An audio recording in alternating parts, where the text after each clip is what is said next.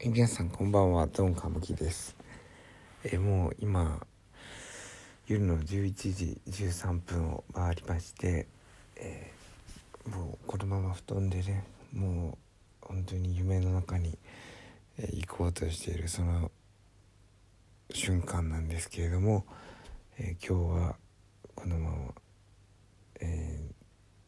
ー一日あったことを何にも考えずに話すっていうことをやりましょう。もう眠いから目も閉じながら小声で喋ります。それでは行きましょう。やってるかい。いらっしゃいませ。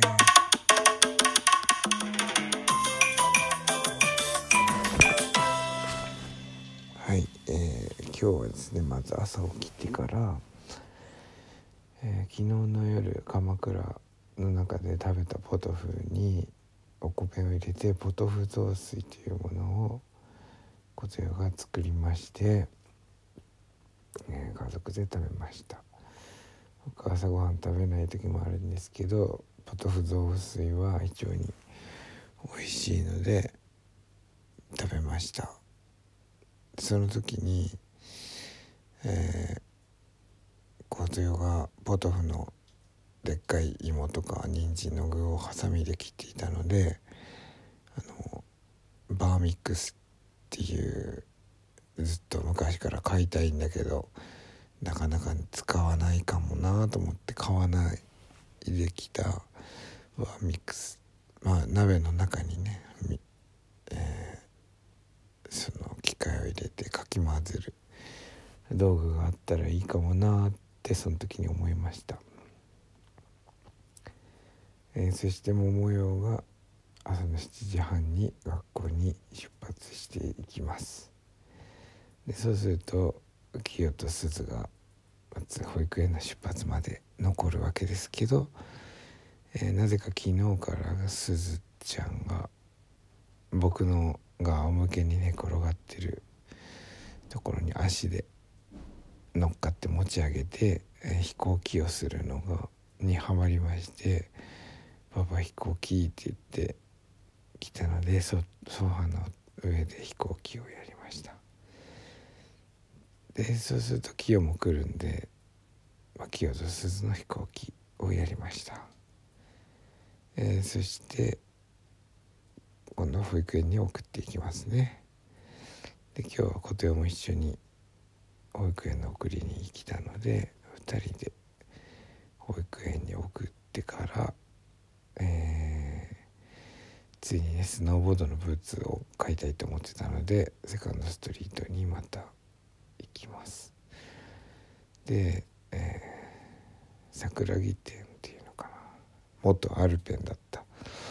建物がセカストになった。桜木インターの近くのところだけちょっと見たいなっていうんでちょっと足を運んでみて、えー何にもなくやっぱりセカンドストリートアウトドア西区のところなんだなっていうことで、えーその後まずご飯を食べようっていうので古町のテッドさんっていうウィキちゃんという女性の料理上手な女性がやってるイタリア料理もう超カジュアルなイタリア料理。もうイタリアのランチ店みたいな感じのテッドに行ってランチをしました。僕はフォカッチャサンド。いつもフォカッチャサンドはその日によって中身が違うんだけど必ずあるメニューでもうフォカッチャめちゃくちゃ美味しいんですよ。なんか油がこうにじみ出てくるかぐらいの感じ。オイリーなフォカッチャに今日はカマンベールとベーコンとトマトがサンドされてる。シンプルなんだけど。シンプルがゆえに超美味しいサンドイッチで。でコテヨは、えーなんか鶏の煮込みみたいなそのメインランチみたいなやつを頼みます。これ毎回一緒で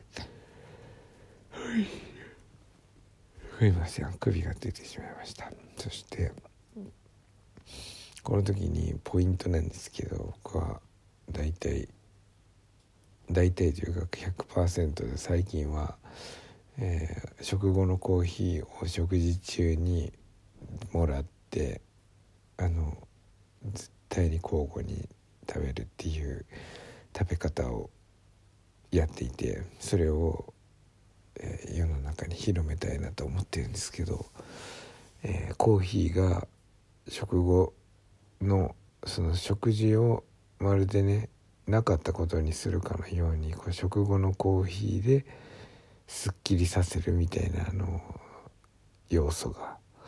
あったかと思うんですけどそういう使い方にするんではなくそしてもう一つ、えー、食後のデザートと一緒にね甘いものを食べる時に苦いコーヒーで、えー、バランスをとるっていうこういう飲み方もありますけどそういうことでもなく新しい、えー、食事と一緒にコーヒーをとってその香りのミックスを楽しむっていうかそういう、えー、非常にそれがね、まあ、美味しいのでやってます。今日も抜群でした。もうフォカッチャサンドと、まあ、サンドイッチとコーヒーはもうね信じられないぐらい合うんですけどこれあのフカッチャサンドでももちろん合うんだけどセブンイレブンのサンドイッチとかでもめっちゃくちゃ合うんですよ。もう本当に。本当に。なんでえおすすめです。とにかく何かでやってみてください。何かの食後のコーヒー。コーヒーお飲み物は食後でよろしいですかって言われたらすかさず「あ一緒にお願いします」これですね。それ慣れてないと「ああはい食後で」ってなっちゃうんでもうそこはすごくちょっと頑張って一緒で「食後でよろしいですか?」って大体言いますからそれはもう2つの、えー、どっちがいいですかって聞いてるんじゃなくて食後にですよねっていうのは寄っちゃってますから最初にそれを戻すのは若干勇気がいるかもしれないで食事と一緒にお願いします。なんならちょっと早くても OK みたいな。それやってみてください。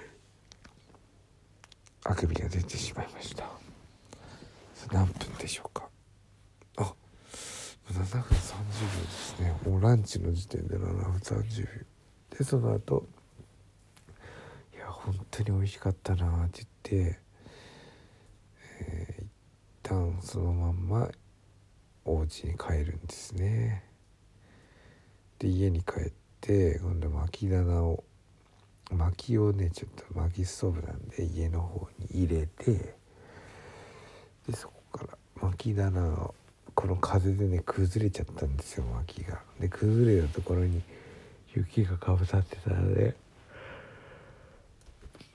また首が出ました我慢できないもんですね。その雪をどかして薪を、まあ、一旦ねなんか乾かすために外に外にっていうか外なんだけどまたこう動かしてでそっからセカンドストリートのアウトドアに出かけていって今日はたまたまねあのお友達と一緒に行こうってことになったんで合流してまあもともともこれだなと思ってたブーツがありましたので、えー、買いました。で僕があの北海道でスノーボードをしてた、えー、約13年前ぐらい14年前とかってあのブーツって全部紐だったんですよ。でサイドからこうシュッシュッシュッって引っ張るもともと紐が通っててブーツを引っ張ることで紐が締まるみたいなのはあったような気もする。けどよくわかんないですけどただ僕が買ったのはボアシステムって言ってダイヤル式でワイヤーが締まっていくやつなんですけどめちゃくちゃ締まりが良くてですねああ時代は進化しているんだなと思ってそんな楽しみ方もあるんだなっていうので楽しんでます。なんて言ってもでブーツも揃ったからもう今週末はその後行けるんですけど今日に向けて YouTube でいろいろ見てんだけどほんと昔やってた時って YouTube とかなかったなと思って。スケボーもだって本当にあの動画見るって言ったって英語のばっかりで英語で言葉が分かんないまま雰囲気でねジェスチャーとか雰囲気で感じて練習してたのにほんと時代だよなと思ってこれをなんだろうな見ない手はないというかだって先生が教えてくれて先生っていうかね上手い人がそうやって動画を作ってくれて動画って作るのわざわざ大変なのに優しい皆さんがそうやってやってくれててねそれを見てこうイメージを膨らませられるってすごい時代だなとだからスノーボードだけじゃなくてねどんなか仕事とかでもそうだしやっぱり知識をみんなが共有し始めたてる時代なんだなと思ってこれがどんどん加速していくっていうことじゃないですか。だからまあやっぱり自分もそのね一員として自分のスノーボードとかは教えられなくてもなんか自分が教えられることを見つけてそういう人のためになる動画を残せたらいいなっていうのをなんか感じた夜でしたね。